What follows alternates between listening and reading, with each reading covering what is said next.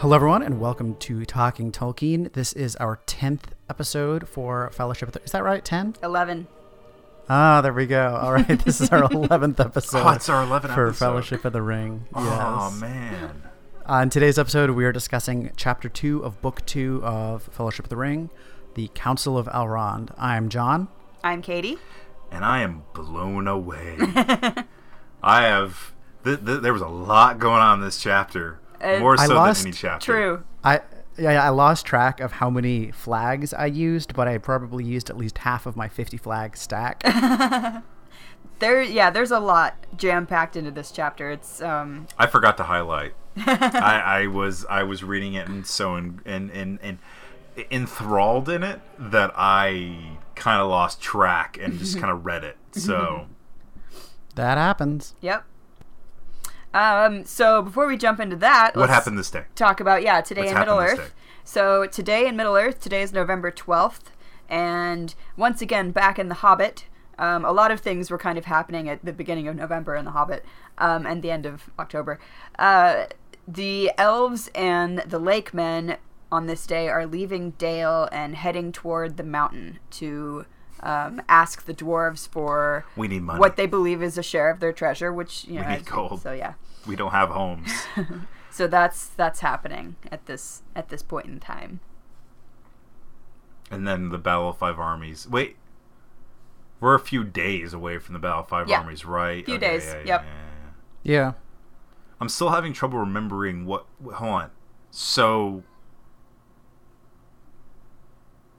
The dwarves were one army. How many times are we going to go over this? The men were one army. And the elves were one, the orcs were one, and the Air Force was the last one. Yeah. Oh, okay, the Air Force. All right, the Air Force. Led by George Washington, But so previously, last week, we discussed in the chapter Many Meetings, so Frodo had woken up in Rivendell and... after 4 days, and thankfully Gandalf was there, so he caught up with Gandalf and also very happily caught up with Bilbo. That was a great section because it was like one gigantic elf party, right? So we go from that kind of sort of happy, leisurely sort of thing, and now we're going to jump right into the Council of Elrond. Well, something that also lasted when did the last chapter last, like 2 days or something? Yeah, I think it was just one. It was just the day that Frodo woke up. He took a nap and then woke back up, so it's kind of like when you take a nap and it feels like a new day. Yeah. Oh, yeah, I know that feeling. Especially in the fall when after you wake up from your nap, it's dark outside. Or you fly anywhere. Oh, Lord. And you look at your watch and you're like, wait, is it 6 a.m. or 6 p.m.?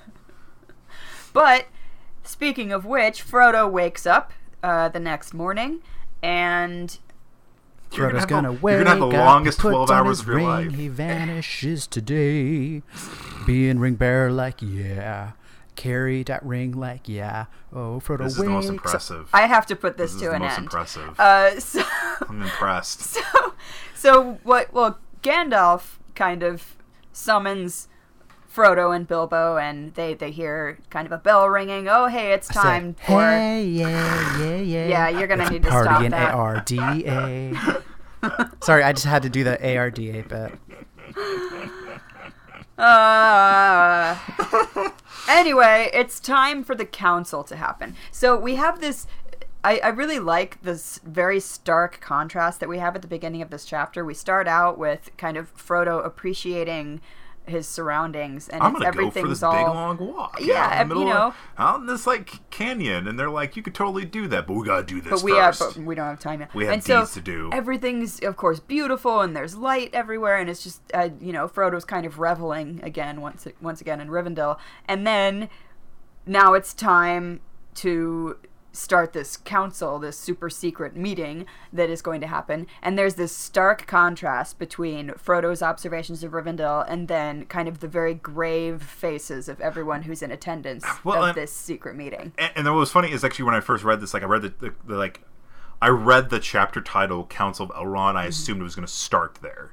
And then, like, it started off with, like, Frodo waking up, Frodo meeting Bilbo and Gandalf. And I'm like, oh, this is going to take forever, isn't it? Like, I just had that thought of, like, this is going to take forever. And then it was like, oh, then it started to move along. But I really like that contrast that we had. Because, again, this, you know, the previous chapter we had was sort of a nice little break, a nice little respite for Frodo. And now we're going to get into some pretty heavy stuff now. Well, I guess I mentally prepared myself for this chapter. I was like, no, I don't want Bilbo and Frodo talking, or just get to it. Get to the deep stuff. Let's go. Well, and we do pretty much right away. Yeah, we do. So, basically everyone who's there are tons of people from different lands across Middle-earth, and they basically have all come here seeking Elrond's advice. So it starts off with everybody entering, and I love how it starts, because Elrond says, "Here, my friends, is the hobbit Frodo, son of Drogo. Few have ever come hither through greater peril or on an errand more urgent." Yeah. And, they all still sat around going, like, "Where's this damn ring?" I don't know, you know. He seems like the most unlikely person to be there, yet Elrond, besides Boromir, addresses him as being important. Yeah. And recognizes how kind of grave the situation really is right now, too. Also there, younger dwarf at Glóin's side, his son Gimli. Beside Glorfindel, there were several other counselors of Elrond's household, of whom Aristor was the chief, and with him was Galdor, an elf from the Grey Havens who had come on an errand from Círdan the Shipwright. So we hear a lot about Círdan the Shipwright in this chapter, and it's really the first time since the Silmarillion that we've discussed him. So Katie, do you want to give us kind of an update on who Círdan is? So remember when the Noldor needed some boats? Yes. Oh, yeah. No, I definitely remember that part, because it was so messed up and so brutal and terrifying and scary. Círdan built them. Yeah. Yeah, that part was messed up. Other than that, Legolas is there. It tells us that Legolas is the son of Thranduil, who we met in The Hobbit. And it also says that Legolas is dressed kind of unusually for an elf in green and brown. Mm-hmm. So he's dressed like a hobbit. All right. Well, he's a woodland elf, so we remember that Legolas is a Sindar. Mm-hmm. He's a little different. But Katie, you, like me, did not go to Woodland Junior High. We went to Ramey Junior High. I know. No, and I always, when I was in junior high, I totally was of the opinion that Woodland should change their mascot to elves. Because then they would be woodland elves. This is some deep, dark, like Fayetteville inside baseball Arkansas stuff right now. No one's gonna get that. So Frodo is there, Bilbo's there, Gandalf is there, Strider is there, and then the last person we haven't really met is Boromir. Yeah. And he's from Gondor. And we have a really great description of Boromir too. Yeah, we do. And he's has sort of a gleaming jewel on his collar, and he looks very dirty. Dirty he looks like a great warrior, but one who has traveled. Yeah. Yes, exactly. Mm-hmm. Yeah. And then it says he has kind of a horn with him. Mm-hmm. That was tipped with silver, and Boromir very quickly kind of establishes himself as kind of the what's the word to use? The layman? Oppositional party. No, he's kind of the oppositional one. Yeah, he does kind of like bring up, like, I felt like there's not much argumentation going on in this chapter, but when it does, he does seem to be the one who's like saying, "Well, I've not been here for this whole thing, so why don't we just do this?" And to be fair, that's really, I don't think we can blame him a lot for that. What we learn from him, yeah, that's absolutely. There are a lot of parts where I was reading this, going, "Dummy, have you not been paying attention?" Oh wait, that's right. He's not. He's been off, trying to hold this city basically. So yeah, we learn a lot about what's happening in the south, and also what's happening to the east of the mountains. And yeah, it starts with Glóin kind of giving an update on the dwarf situation, and he says that this kind of shadow has spread, and we're not sure when it began, but some of us were kind of caught by the spell, this idea that we could recapture Moria. So Balin went to go, try and recapture Moria, and he took with him Ori and Owen. Sorry, yes. And those dang elves, I just called the dwarves the elves. But that whole part with describing the dwarves in Moria, like something was awoken there. Yeah. And it's been 30 years since they sent them off. Yeah. And they've stopped hearing from them. Yeah, and they stopped hearing them. And around this time, not too long before this, some spokesperson from Mordor shows up. Right. Okay, I said spokesperson, but a messenger. Yeah. I mean, yeah. And it's for some reason when you say spokesperson, I'm imagining like Elle Woods or something, like this perky blonde on like a black horse that's covered in scabs and stuff. Yeah, got fleas coming off of it. But no, this messenger was coming up and saying like they wanted to make a deal with the dwarves, and specifically was like, we will give you back. Hold on, all right, you have to check. Well, me on it this was one. Yep. You're gonna have to give these rings.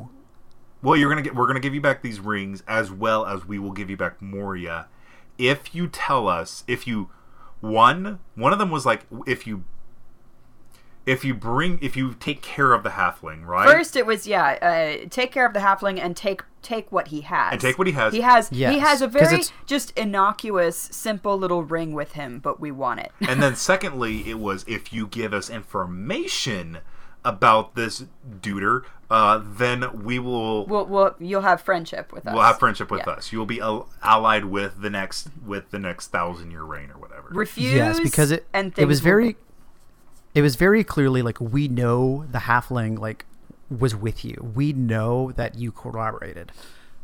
Yeah, and and then it's very ominously, of course, refuse to do anything and things will not turn out well for you. You will lose this fight. Right.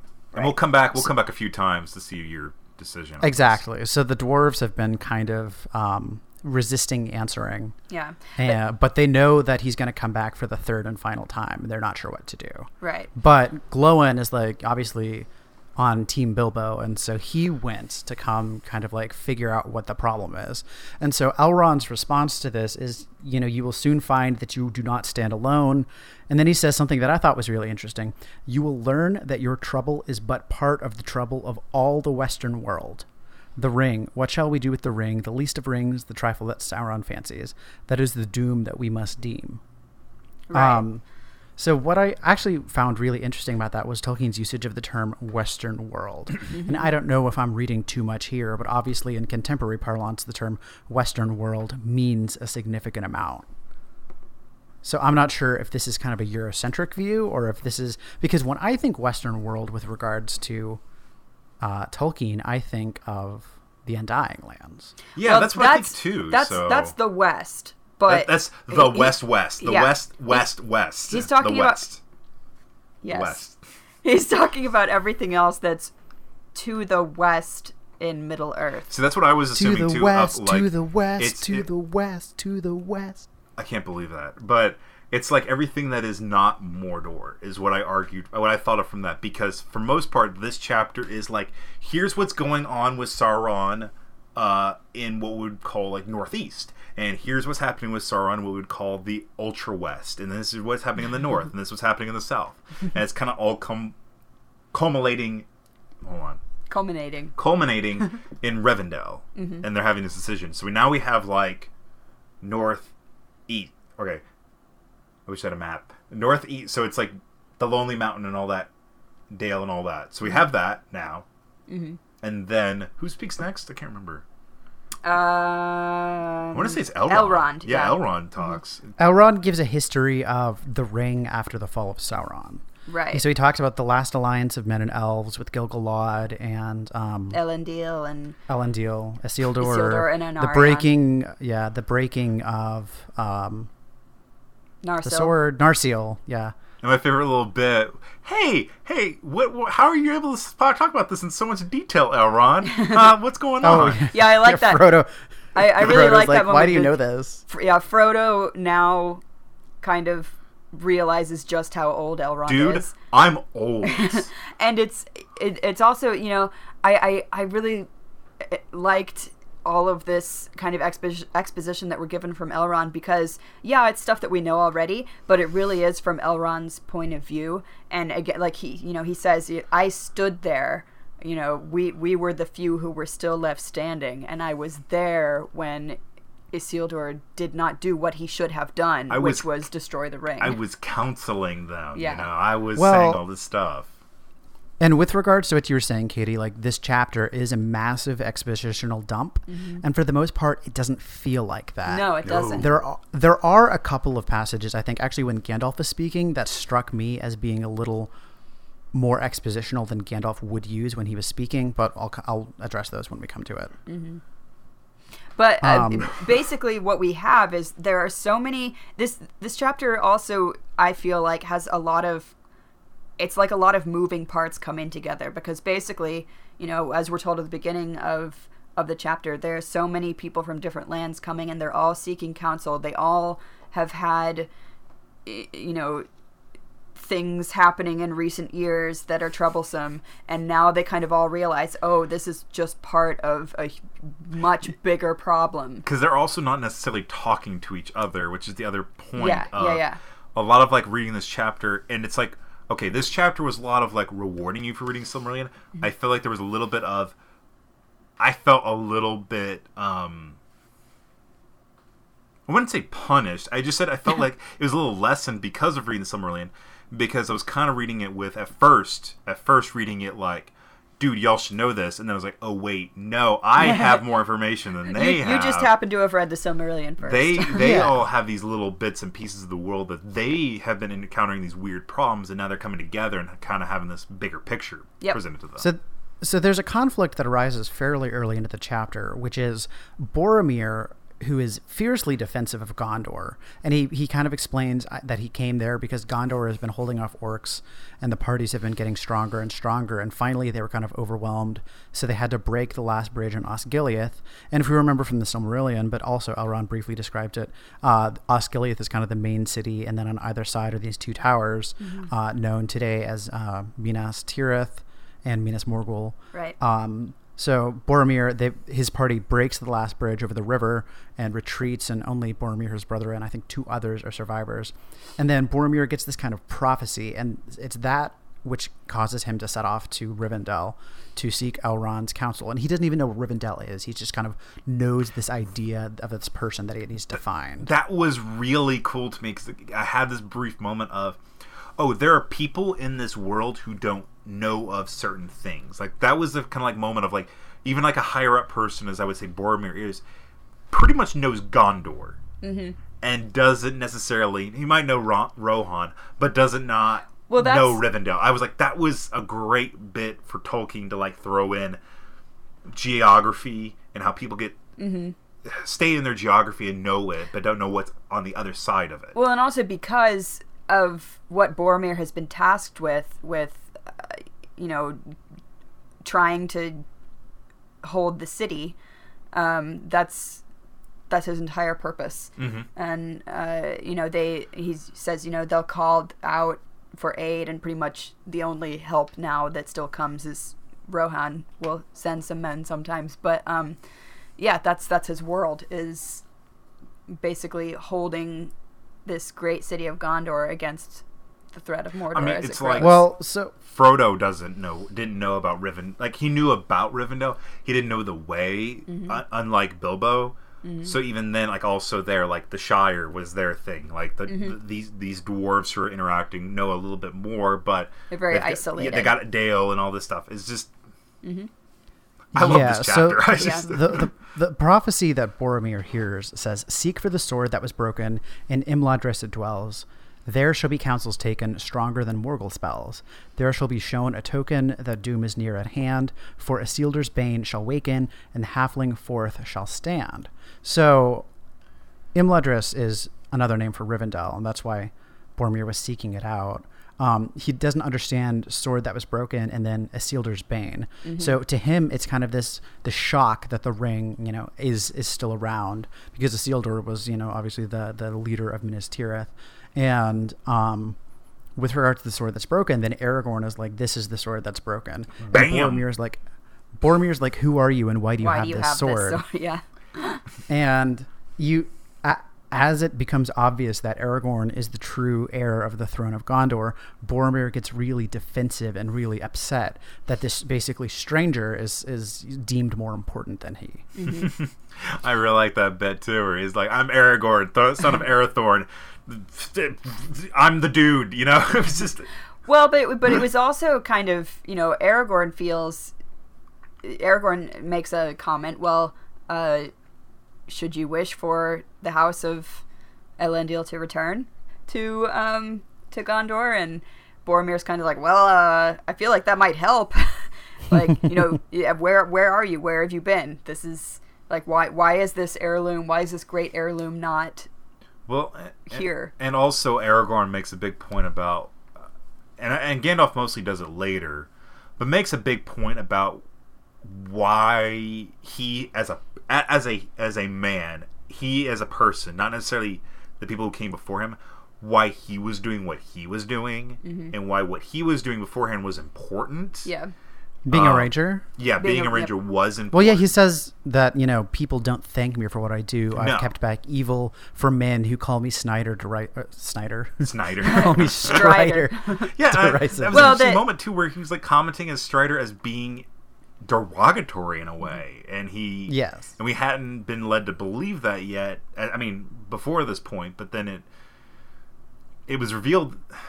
It was just interesting how he was talking about, like, he was doing something that it's like you don't get why this was important, but it was important, and that, you know, he's reminding as well that there are other threats out in the world. Yes, so. And then Frodo gives his tale, and Bilbo even gives his tale of the finding of the ring. Because really, I mean, this chapter is... Nobody has ever known the full history of the ring kind of until this point. Yeah. Because everybody that's come and pieced it together is sharing that. Yeah, it took multiple people. And I mean, even Bilbo... I like how Tolkien does not reiterate what Bilbo has to say. Mm-hmm. Like, it skips... Like, he's trying his best to not be redundant in this chapter. Because I was actually worried about it when, like...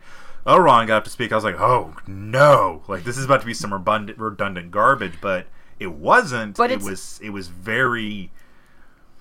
It's important to note, though, that Bilbo is telling the story to most people for the first time in its full truth. Yes. Glóin was the one, like... Glóin. Yeah, mm-hmm. Glóin was one of the ones who's, like, being told for the first time the actual truth. Because previously only pretty much Frodo and Gandalf knew. And then what story. I like is after Frodo finishes his tale, Bilbo says, "Not bad. I love this. You would have made a good story of it if they hadn't kept on interrupting. I tried to make a few notes, but we shall have to go over it all again together sometime if I am to write it up. There are whole chapters of stuff before you ever got here." Yeah, Tolkien, you meta bastard. Like, it was... Well, and also I just love how Bilbo. You know, we've seen little snippets here and there. You know, young Bilbo was pretty clever and witty, you know, and would be quick to kind of tease someone a little bit. But especially old Bilbo is... like, just gotten better with age. Yeah, gotten better with age, absolutely. And, you know, every now and then he has moments where he's almost like a crotchety old man. Mm-hmm. But he can, you know, have this sort of witty rapport with everyone around him, including the elves. And this, I just love and the elves respect him. Yeah, yeah. And so Bilbo has this kind of reputation and place of honor.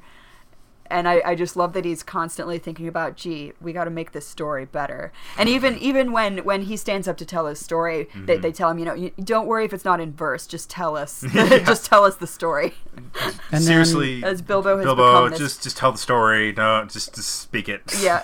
Yeah. And then after Frodo finishes speaking, Galdor, who is Círdan's representative from the Havens, mm-hmm. says, you know, it seems like most things are in order, but I still want to know about Gandalf's story. And Elrond. Like, yes. Yeah, Yeah, why is Saruman not here? Well, and also, most importantly, how do we know that this little ring is actually the ring? And Elrond says, Gandalf has all of the answers for you. And Gandalf goes into that beautifully, where first off, he talks about, like, well, the first thing he needed to do was to go after Gollum and to find Gollum, because Gollum is the person who... Well, no, the first thing he says is that, you remember several years ago I was investigating the Necromancer. Yeah. Oh, yeah. Right. Way back. Yeah, that's right. So this is, if you remember reading in The Hobbit, Gandalf does disappear and he talks about the Necromancer, and then this is where they confirm that the Necromancer is in fact Sauron. A little snippet before we get too much into this. I think it's interesting because Elrond and Galdor both call him Gandalf rather than Mithrandir. Yeah. In this council. And I'm wondering if that's just because it's a mixture of more than just elven kind. Yeah, yes. I feel like, but, yeah. Absolutely. But in The Hobbit, Elrond called him Mithrandir, even though he was with a party of dwarves. But maybe that's just because Elrond didn't think too highly of dwarves. Yes. I would wager to say that's an accurate reading of that. It's also not less. It's also a hell of a lot less. I mean, would I say formal? Like, okay. This situation right now... It does seem less formal to me. Yeah, this is... But the council seems super formal. But it's still filled with people... The council is... This council, the Council of Elrond, it's pretty formal, but at the same time, there's plenty of... I mean, it's got to be like when y'all get... When we get a bunch of drinks and you'll call me Charles, and I don't appreciate it, but that's my real name, but you do it anyway, and I don't like it. Or how Katie calls me Johanthan, because that's my real name. So there you go. So yes, he says, you remember I investigated the Necromancer, and for years Saruman dissuaded us from open deeds against him. For long we watched him only, and then his shadow grew, and when we kind of put the cap on him, it was actually Saruman who kind of, his knowledge of darkness and his study of Saruman, or of Sauron, is what enabled us to overthrow the Necromancer. Mm-hmm. But still, why isn't he here at this council, That's, yeah, why indeed? I have to be honest, I was reading it going like, yeah, why isn't he here? I was really into it. And it's also important to note here, so again, so Saruman is, and Gandalf calls him, the greatest of my order, right? Yes. And Saruman is the most learned in ring lore and all that jazz about Sauron. So, they look to him for guidance in these kind of matters. And so, at that time, Saruman basically told them flat out, there's no use in looking for the ring. It will never again be found in Middle-earth. I remember that. And that was also brought up in the Calabath. Yeah. Where... And there were briefly mentions of his... There were yes. It was in the Calabath. I'm not going to get too far ahead. I don't want to skip ahead on this one. Is that around the point where Gandalf talks about Gollum and going after Gollum? He was 17 years ago. I started going after Gollum and couldn't find him. It was 17 years ago. I opened my heart to Aragorn, and Aragorn tracked down Gollum. Yeah. Well, but no, Gollum he tried to find Gollum and couldn't. Yeah, and was like, well, forget this, and goes down to Minas Tirith. Talks with Denethor, right? Yeah, Denethor. Because the only possible description that he could get of the ring, other than straight from Gollum's mouth himself, would be any description that Isildur had left. Yes, and so it says, the 9, the 7, and the 3 each had their proper gem. Not so the 1. It was round and unadorned. And he's saying, if I can find the right information, then the ring will tell me that it is the ring. Yeah. So then... I'm sorry. Then he goes... You go ahead, sorry. Then he goes off to Minas Tirith, and Denethor is not happy to have to deal with him. But he kind of says, I'm only here for history about, the city. And Denethor is like, so be it, but there's nothing you can find that I don't already know. And then Gandalf finds the scroll, which he says has probably been unread except by myself and Saruman since the day that Isildur wrote it. And it's Isildur's description of the ring right after he found it, and saying that it shrinks and or it seems to have shrunk since he's possessed it. And also that it had burned him. It was hot. Yes, it was hot, and there were these bright letters that were written in Tengwar script, but in a language he could not read. And the letters had seemed to fade since the ring had cooled down. Mm-hmm. And that Isildur had kind of decided that the language, since it wasn't in a language that he was familiar with, he had decided that that's black speech. Mm-hmm. It was, and. I'm sorry. There's something y'all blitz past, but I loved it so much that I'm so giddy about this chapter because it was so great. And this is probably the first time I've been this giddy about a section of Lord of the Rings. But the bit where he's talking about like the other rings mm-hmm. and how like they all had jewels and they had probably accoutrements on them, like little tendrils with it, and this one didn't. Mm-hmm. Something about that really stuck out to me about like how this ring looked. It's just a gold band. Well, it just looks benign. And like it. Again, remember, so many times throughout this book, one of the hugest themes is things are not as they seem, right? And this ring, which basically holds the power of the Dark Lord himself and is capable of mass destruction, just looks like a simple gold band. And how many people who are just like, oh, look, this is a dumb ring. I'm just gonna keep it on me forever because I feel like I should. You know, it's like, it's crazy. Like I just love this element of, because we got like a bit of a retreading back of that ring lore of those other rings and Celebrimbor and mm-hmm. all that stuff. Mm-hmm. Yes. And at one point, I mean, this is later on in the chapter, but at one point, Boromir says, you know, the three rings, doesn't he control them? And Elrond's kind of offended, and he was like, he has never touched the three rings, nor did he make them. And we shouldn't talk about them, too. Yes. But the one ring does have influence over them. Yeah. And then there's this question of, will the three rings, after the fall of the one ring, will the three rings become more pure, or will they fade entirely? That was a good little, that was like a little aside, too, that was like, this doesn't seem like wholly important, but it's important to the elves. Mm-hmm. That yes, these rings but anyway, be purified. That getting back later, getting back to Gandalf's story, after he finds the scroll, he rides out immediately, and then he receives word that Aragorn had found Gollum. So he meets up and listens to. This is when he gets Gollum's tale, and Aragorn talks about how unpleasant Gollum was. Yeah, and he covered with his green slime, and he stank, and he basically had to. Tortured Gollum by withholding food and keeping him on a leash, and he felt really bad about doing that. Mm-hmm. And he was happy to drop Gollum off at Mirkwood and let the elves take care of him. And then at this point, this is when Gandalf rides off to the Shire, and this is what we remember from the beginning of the book when Gandalf bursts in and they throw the ring into the fire, and then Gandalf catches Frodo up to speed, and Frodo, you know, and Sam is listening outside and all that. So that's what happens. And then Gandalf heads out again. And, one really nice part about this is that, you know, he says that when he casts it into the fire, he sees letters on it, and then he says the words. And I'm not good at speaking black speech, so Katie, do you want to take it away? Katie, you good at black speech? We're not supposed to speak that. We're not supposed to speak that.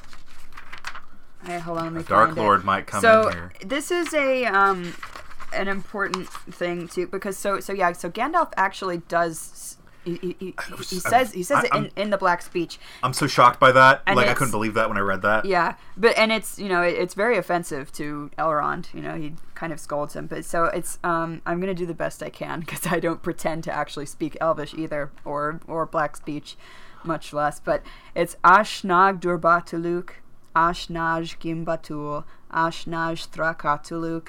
Ashburjum Ishi Krimbatul. That's great. And that's great. As Gandalf is speaking this, it says the change in the wizard's voice was astounding. Yeah. Astounding. Suddenly it became menacing, powerful, harsh as stone. A shadow seemed to pass over the high sun, and the porch for a moment grew dark. All trembled, and the elves stopped their ears.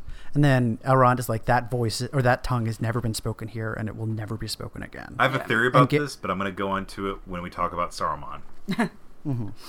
And then he provides the translation, which is one ring to rule them all, one ring to find them, one ring to bring them all, and in the darkness bind them.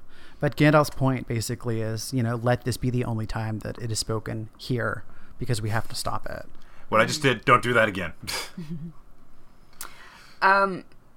So yeah, basically, Gandalf also at this point adds that, you know, by now Sauron probably already knows about Bilbo and the Shire, and if he doesn't already know this, then he will soon. He will know that we have the ring and we have it here. So time is of the essence. And yes, and then at this point, Legolas pipes in because, you know, Aragorn had mentioned like that they had Gollum and they deposited him at Mirkwood. Yeah, hey, Gandalf. Yeah. I got news about that. About Gollum. We had him. But now we don't have him anymore. He escaped. And so that is why Legolas came to Elrond, was just to spread the news. Yeah. Because, and not to talk too much about the movie until we get to our movie episode, but if you watch the movie, you kind of get the impression that everybody was summoned. But what is actually the case is everybody came of their own accord, and they all happened to get there at the same time because of how twisted the world is becoming. And Elrond kind of remarks that, you know, nobody was summoned here. However, it was very important that everyone did come because it wasn't by chance. You know, I'm gonna push out another reading of this book once again. It's like a principal in high school, and everybody comes to principal with the same problem, or not the same problem, but a similar problem with a problem student. They're like, all right, we really need to figure this one out because you're all in here in the same time. So you're all talking about the same dude, the same goth dude. All right, let's take care of this. Yes. So Legolas comes with the news that they have lost Gollum, and basically it was that they were letting Gollum kind of go out on walks, and because they felt bad for him. And he climbed up a tree, and I love this detail. He had learned to grasp the tree with his feet. And they don't ever say hands. Yes. And he hid there for several hours, and then orcs attacked, and it was clear that the whole thing was staged to capture Gollum. Yeah. And that Gollum's guards either were slain or kidnapped.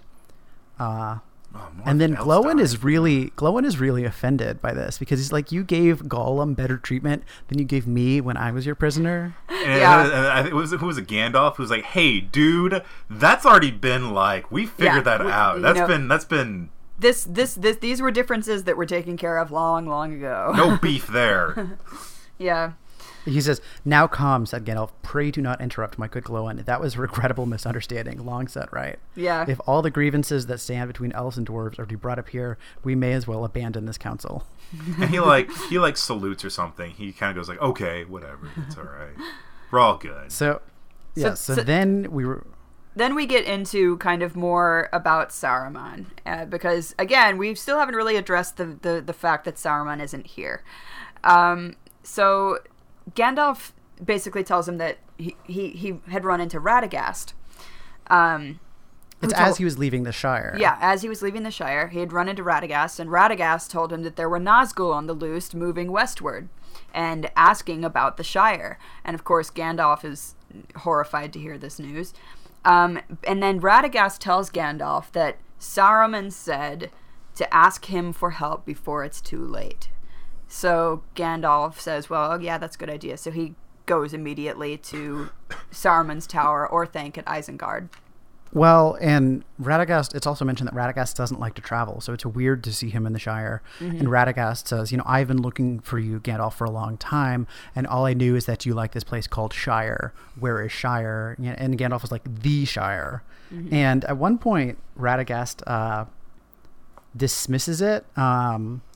He says, I'm a stranger in these parts. All I knew is that you might be found in a wild region with the uncouth name of Shire. Yeah. Your information was correct, Gandalf said, but do not put it that way if you meet any of the inhabitants. Everybody everywhere in Middle-Earth thinks everyone else lives in dumb places. Well, what's up with that? Isn't that very similar to how we feel? You're asking about, the wrong. I think everyone else's place is not dumb compared to mine. Not we specifically, but humanity for the most part. That's... In a whole humanity, you're exactly right. Right? So anyway, Gandalf goes to Isengard. And we get a little history of Isengard, mm-hmm. which was actually touched upon in the Silmarillion, but mm-hmm. briefly, it's a big, wide stone, and it's kind of near the southern tip of the mountains and kind of near Rohan. And in the middle of this ring of stone is a giant tower. Yeah, that was constructed... It was by the Numenorians. Yeah, Numenorians. So Gandalf, however, unfortunately learns that Saruman now intends to join forces with Mordor, or wants to wield the ring himself. Saruman basically tells him, you know, that there is a great power now and we need to join it. Well, and immediately when they meet, Sauron is very sneering.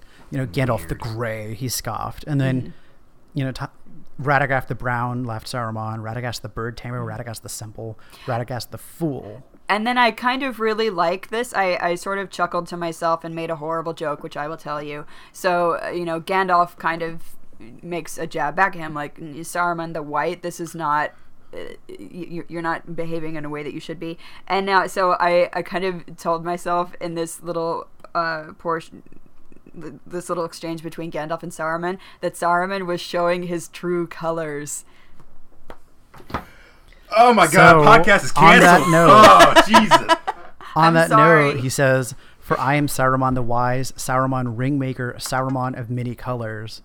And then at this moment, Gandalf noticed that his robe, which had seemed white, was not so, but was woven of many colors. And if he moved, they shimmered and changed hue so that the eye was bewildered. And I'm going to spare you a song right now since I already forced upon you one, but I was going to do Dolly Parton's Coat of Many Colors as Saruman of Many Colors.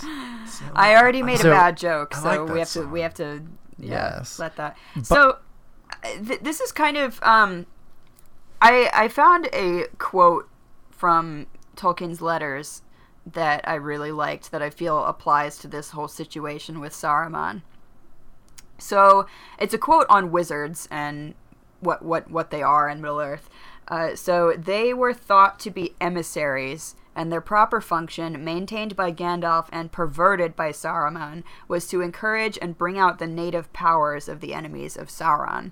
So, again, that's the entire purpose of the Istari, and now what has Saruman done? I mean, that's the thing we've talked about at the end of the Silmarillion of Saruman and Gandalf being like two sides of the same coin, of one seeing the world one way and the other seeing the world another way, and they're not...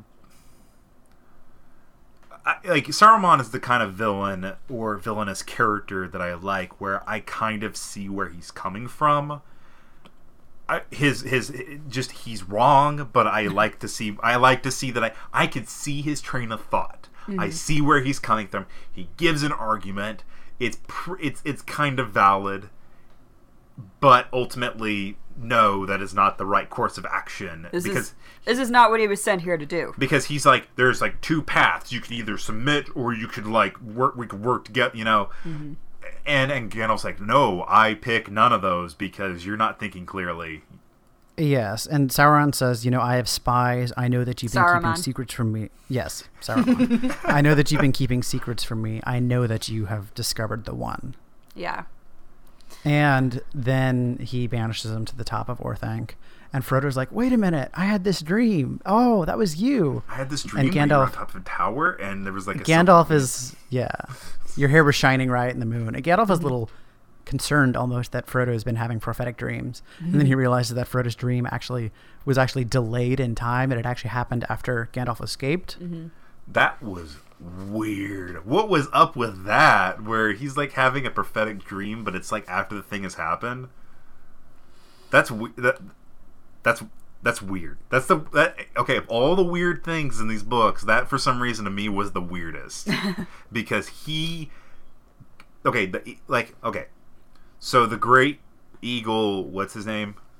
Gwaihir spots Gandalf on top of this thing, and also Gandalf has noticed that he has seen multiple orcs and other things from Mordor tearing up the land, and you know, doing forges. Clouds of smoke around the tower. And Gwaihir? Is his name? Gwaihir. Mm-hmm. Which it should be said that Radagast is friends with all birds and had sent them to deliver messages to Gandalf. Mm-hmm. Well, and Gwaihir sees Gandalf, picks Gandalf up, takes him away, and says, I can't fly.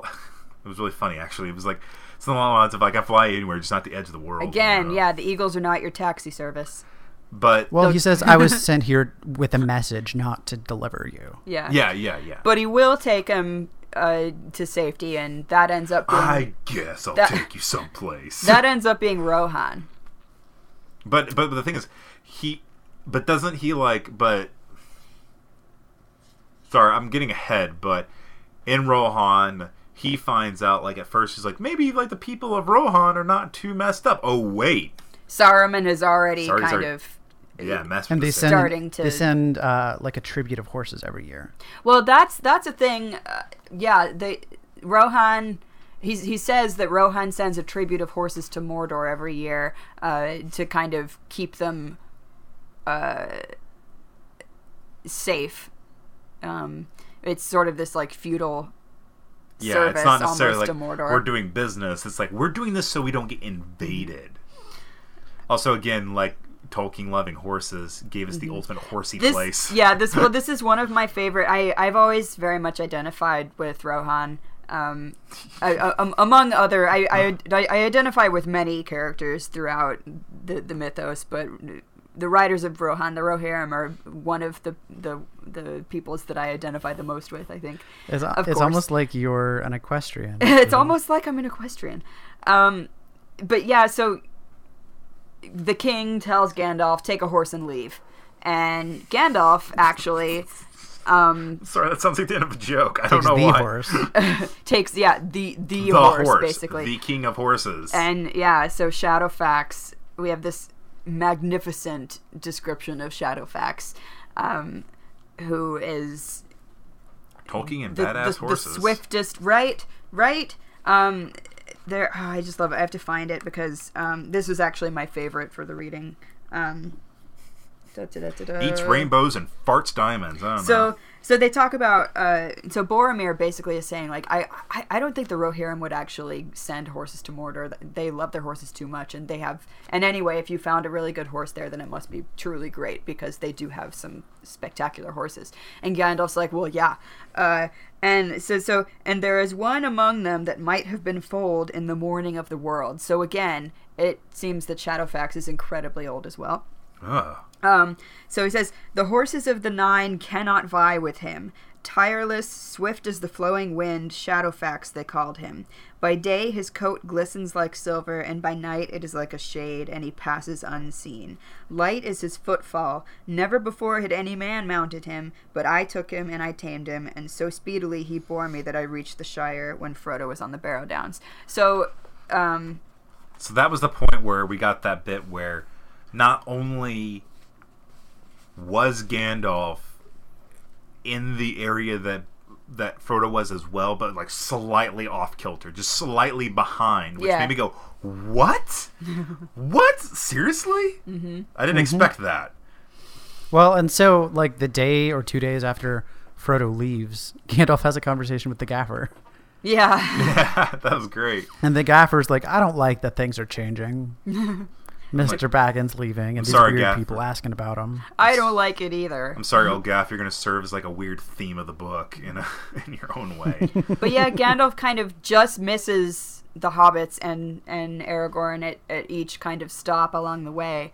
And I liked his telling of this little encounter that he has with Butterbur at Bree, because of course he's trembling in his boots because he had failed to get the message to Mr. Frodo when he should have. And Gandalf even says I should melt you like butter. Yeah. And then Frodo stands up and he's now you didn't do anything to him because he was so nice to us. He was nice to us. And Frodo's no, I was so happy when he delivered the news. And then the best part is Butterbur is they went off with Strider though. And Gandalf was Strider. Good. He meant it excitedly, but Butterbur thought he was mad because Butterbur didn't think highly of him of Strider, yeah. But and we do learn that Gandalf was at Weathertop, and Gandalf did battle the Nazgul there.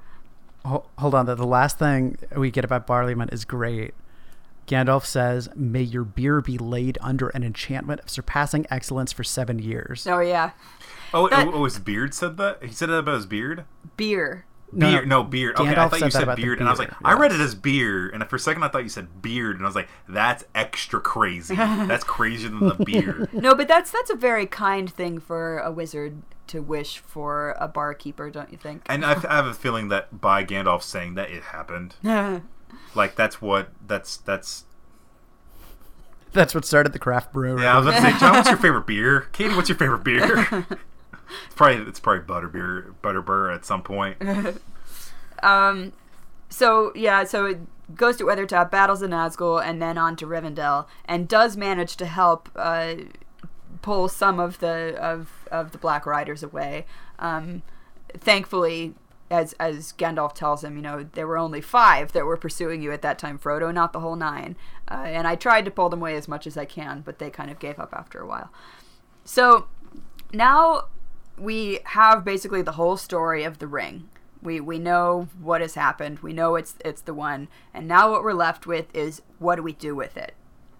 Well, and the options that were brought up before were, by Elrond, were we either hide it far, far, far, far away. Like, we put that thing on a boat and send it off. Yes.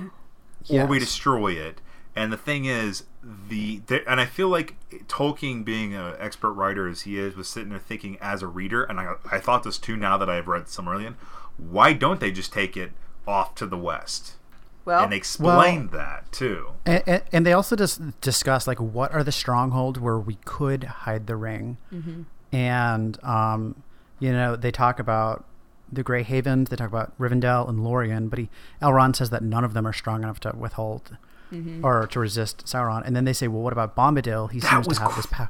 Sorry, that was crazy to me. I couldn't believe that they brought that up. And Elrond is like, I know of this person, but not by this name. Mm-hmm. And Gandalf says, it's not that Bombadil has mastery over the ring, but rather that the ring does not have mastery over Bombadil. But then Gandalf goes on to say that Bombadil would not be a good ring bearer because he wouldn't understand its importance. He would forget about it. Because basically at this point, Tom Bombadil, as we've seen, kind of has his little world that he stays within and will not leave. And it's not that he couldn't bear the ring; it's that it's really not a concern to him, and so he might forget about it and lose it, and that's not what we want. Anyway. So my headcanon got slightly dissolved. I still think he is some crazy. He is like some three-dimensional shadow of some higher dimensional being. But I feel like that your description of how he would handle the ring, like, cemented that for me. Like, mm-hmm. Put that in concrete. Mm-hmm. However, I don't think he was who I thought he was previously, definitely. But furthermore, they say that this would really only postpone the inevitable anyway. Yeah. And they talk about the dangers of any one person possessing the ring. Mm-hmm. And Glóin says... it might be well for us all if these... Hold on, I'm going to pause because there's a police siren in the background. Yeah, I hear it. And I want to make this point. Mm-hmm. Okay. Glóin says, still it might be well for us all if all these strengths were joined and the powers of each were used in league. Other rings there were, blah, blah, blah. So if we recall, almost all of the dwarven rings are lost. And then Glóin says that Balin might have found the ring of Thror, which was last heard of in Moria. And then... Gandalf says, Balin will find no such ring. Thror gave it to Thrain, his son, but not Thrain to Thorin. It was taken with torment from Thrain in the dungeons of Dol Guldur. I came too late. Yeah. And so that's this kind of nice, if also not very macabre, tie into The Hobbit right there. Mm-hmm. And it's also just the point of this... Sauron's got all of your eggs in his basket in many ways. Like... Mm-hmm. And then that's when they discuss, well, why can't we just, like, bury it, hide it away, throw it in the sea? And it's like, and then who was it, Gandalf or Elrond, who basically said, like, because we can't perceive the world changing and then it being found again. Yeah. Because thousands of years in the future or something. Basically, they say, we need to have a permanent solution here. That would not be a permanent solution. And this is when they have that discussion, which we touched upon earlier, about what happens to the 3 elven rings. Mm-hmm. But they also say, how do we unmake it? We can't unmake it. And this is when I think it was Elrond says that it has to be thrown out of the volcano. Yeah. And then they're like, well, who's going to do that? Me, and Bilbo. Like, yeah. Bilbo's like, well, I started this. It looks like I'm going to have to end this. Well, but before that, though, I really like this kind of exchange about it. Because so now we have a plan. It's that we need to take the ring into Mordor and throw it into the fire. That's the only way it can be unmade. And so Aristor speaks up and says that... Sorry, go ahead, keep going. Aristor speaks up and says that is despair and folly. And I really like the kind of conversation that comes after that, because basically they say, well, the only way that this is going to get done is with despair and folly. Yeah, it's a crazy errand. And perhaps even the weakest person is going to have to do this task. And that's when Bilbo kind of does his Bilbo thing and, you know, jumps up and is like, oh, you're saying that I should take it since I started the whole thing. I mean, also just... And go ahead, sorry. Then Gandalf does his Gandalf thing and says, if you had really started this affair, you might be expected to finish it, but you know well enough now that starting is too great a claim for any, and that only a small part is played in great deeds by any hero. Yeah. Sorry, but for some reason I just got this thought of, like, and this is, I guess is a commentary on the type of people I drink with and hang with. It's like just like an old ass poet to be like, oh, what's the most poetic turn for this story to take? I'm gonna do that. And it's like, no, dude, just sit down for right now. Very much so, though, because right, Bilbo totally is that old poet. I was the hero of The Hobbit. What's the Hobbit? What is this? Perhaps book? My tale is not yet over. But yeah. So then it's this question of who is going to do it. And basically, there's silence. And everybody's kind of like looking down. Yeah. You know, and then Frodo is like... It's totally the silence that happens in class when the teacher asks a question. It's a very important question. And nobody has done their homework. And nobody raises their hand. And we all sit there for a long time until finally someone... Oh, God. So Katie and I had this English teacher who was, by all accounts, incredible. But rather than giving us quizzes on our reading, he would just, like, stand in front of your desk and, like, pull his glasses down and look you in the eyes and be like, did you read? Hold on. Those were so terrifying. Did you read? Yes. Yeah. That's exactly this moment. But anyway, Frodo at this time just... feels compelled to speak up. I mean, I imagine it's like sweaty palms, like inward confusion and terror of like, and then does it. And yeah, he says, "I will take the ring, though I do not know the way." Sorry, I jumped the gun there. So, Elrond then kind of immediately is like, this is going to be difficult. This is a very heavy burden. But honestly, I feel that Frodo, you were meant to do this. Yes, like it suddenly clicks for Elrond. Yeah. And he's like, yes. And then after this very serious chapter, we get a little bit of happiness and a little bit of excitement or of humor at the end. Because someone yells, but he's not going to send him off alone, right? And it's Sam. Yeah. And Elrond is like, of course not. Clearly, at least you will go with him, Sam, who attended him to this secret meeting to which you were not even invited. Yeah, yeah. Love it. Or Sam just like snuck in the whole time. Yeah, Sam has been eavesdropping once again. He's been dropping eaves. But I really liked, though, so when Elrond kind of recognizes, yeah, this is Frodo's thing, he makes another comment and basically is like, this is the time of the Shire folk, clearly.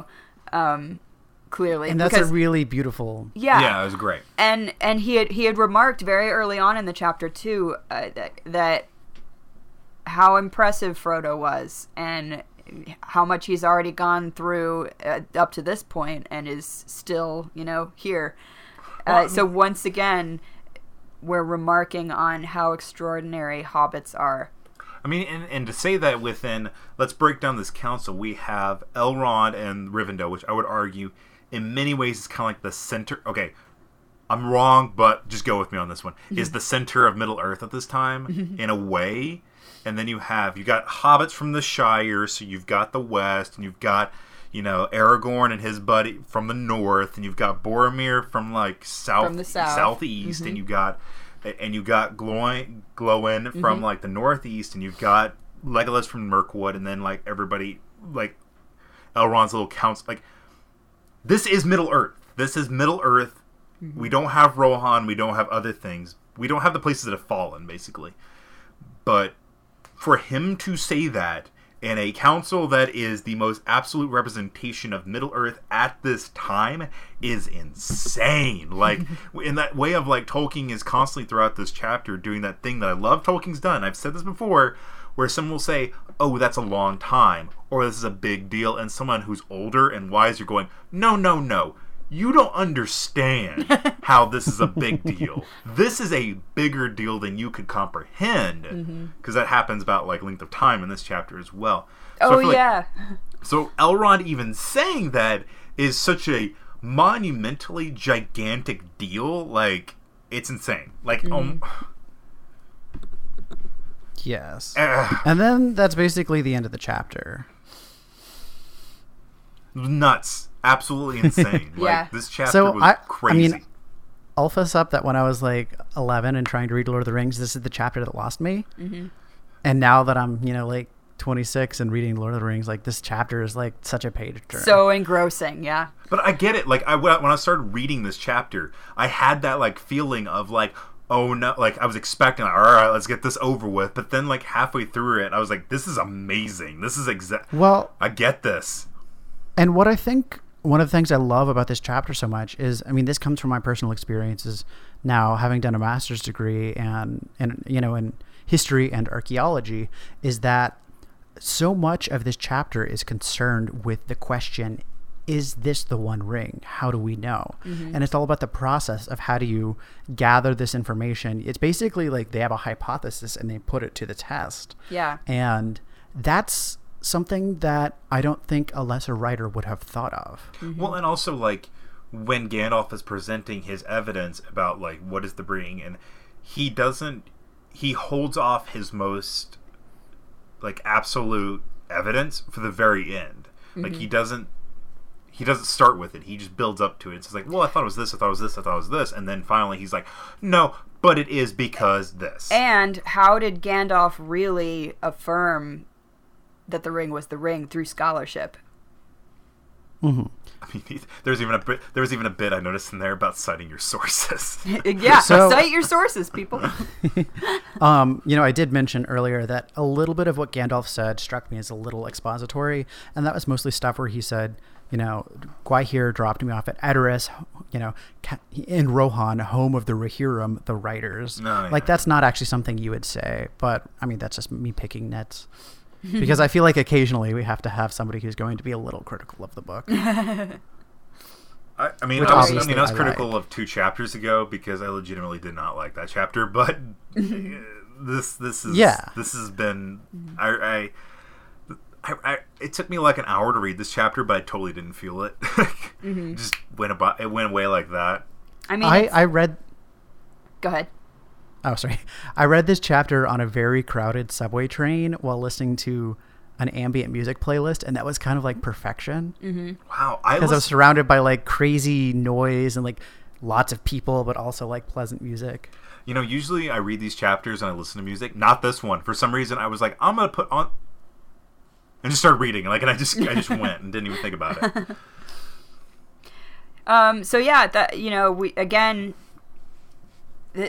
I really love this chapter, and this is one of the chapters that tends to lose a lot of people, because I think certain parts of Tolkien's writings do take a temperament to be able to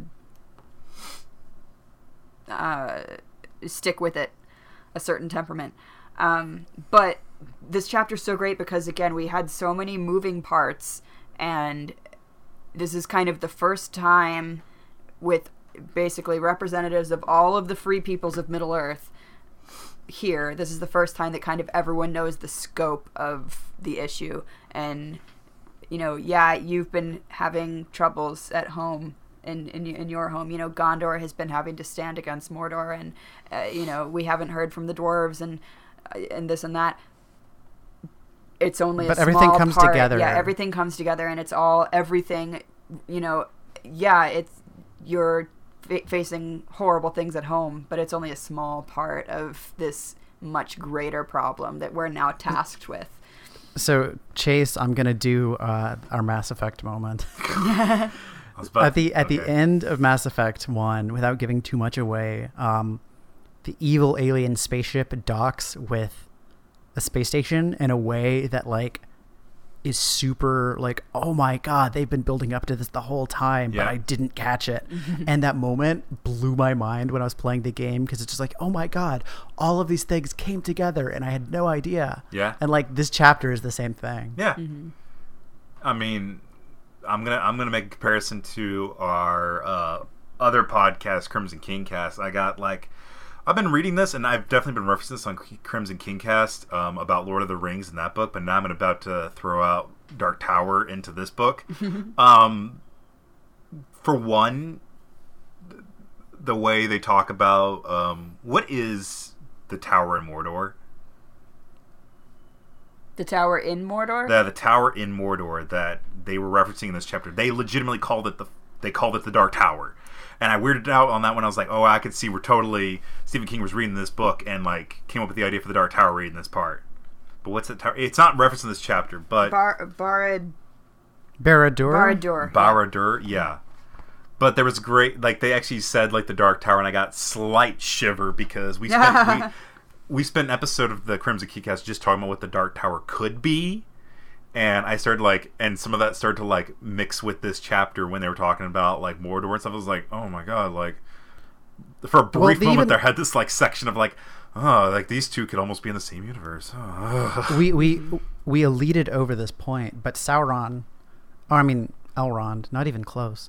Elrond says that they did not finish destroying Sauron because while they leveled Barad-dûr, they did not raise its foundations. And its foundations were magically imbued, and that was one of the kind of anchors of strength that Sauron held on to.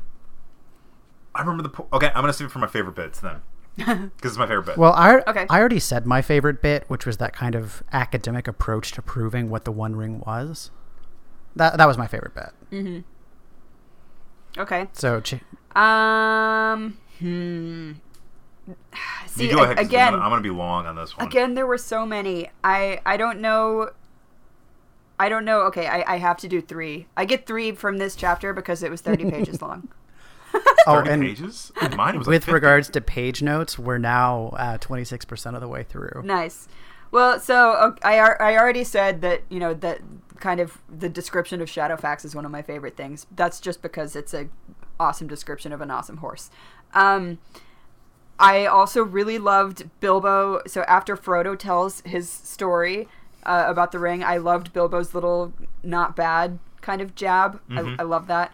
But there's something, and we didn't mention it. Gandalf is talking about Sauron and how he's not going to be expecting, you know, while he may know that we have the ring, he won't expect at all for us to be thinking about destroying it. And he says... That's true. Yeah, oh, yeah, I forgot about that. He says that basically that Sauron only understands a desire for power. And it wouldn't even occur to him that someone would want to destroy this ring. Just that someone would have it and keep it from him, basically. And I really like that. And Elrond even says we can't take the West Road. Like, we can't take it, you know, to the west to the sea, because that's the obvious thing. So of course that's what Sauron's going to expect. There's like a level of underestimating everybody that Sauron is doing. And also, I can't help but feel like there's an element of, hey, we have 2,000 or... Okay, not even two. It's way more than that, right? It's a long amount of history that they're also going, we know the history. We know what everyone else tried to do. Let's not do that. Let's not make the same mistakes they made. There's that as well. Oh, my favorite. All right, well, Chase. Okay. Yeah, your favorite. I liked the turn with Saruman, and I liked the whole bit where he was talking about his plan.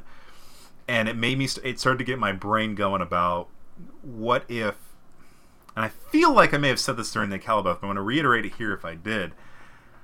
Okay, what if... And it kind of came up when Gandalf says the black tongue, like he says like what's written on the ring.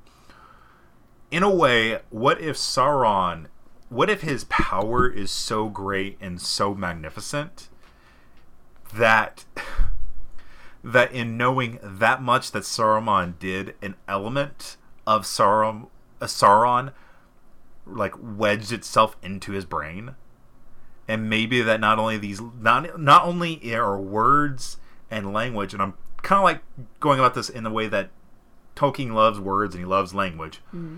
What if words and language not only are a weapon, but also elements of Sauron's nature and soul that is able to root them into, like, that's why don't speak it, because by throwing that out there, maybe a chunk of him as well is going to be appearing here.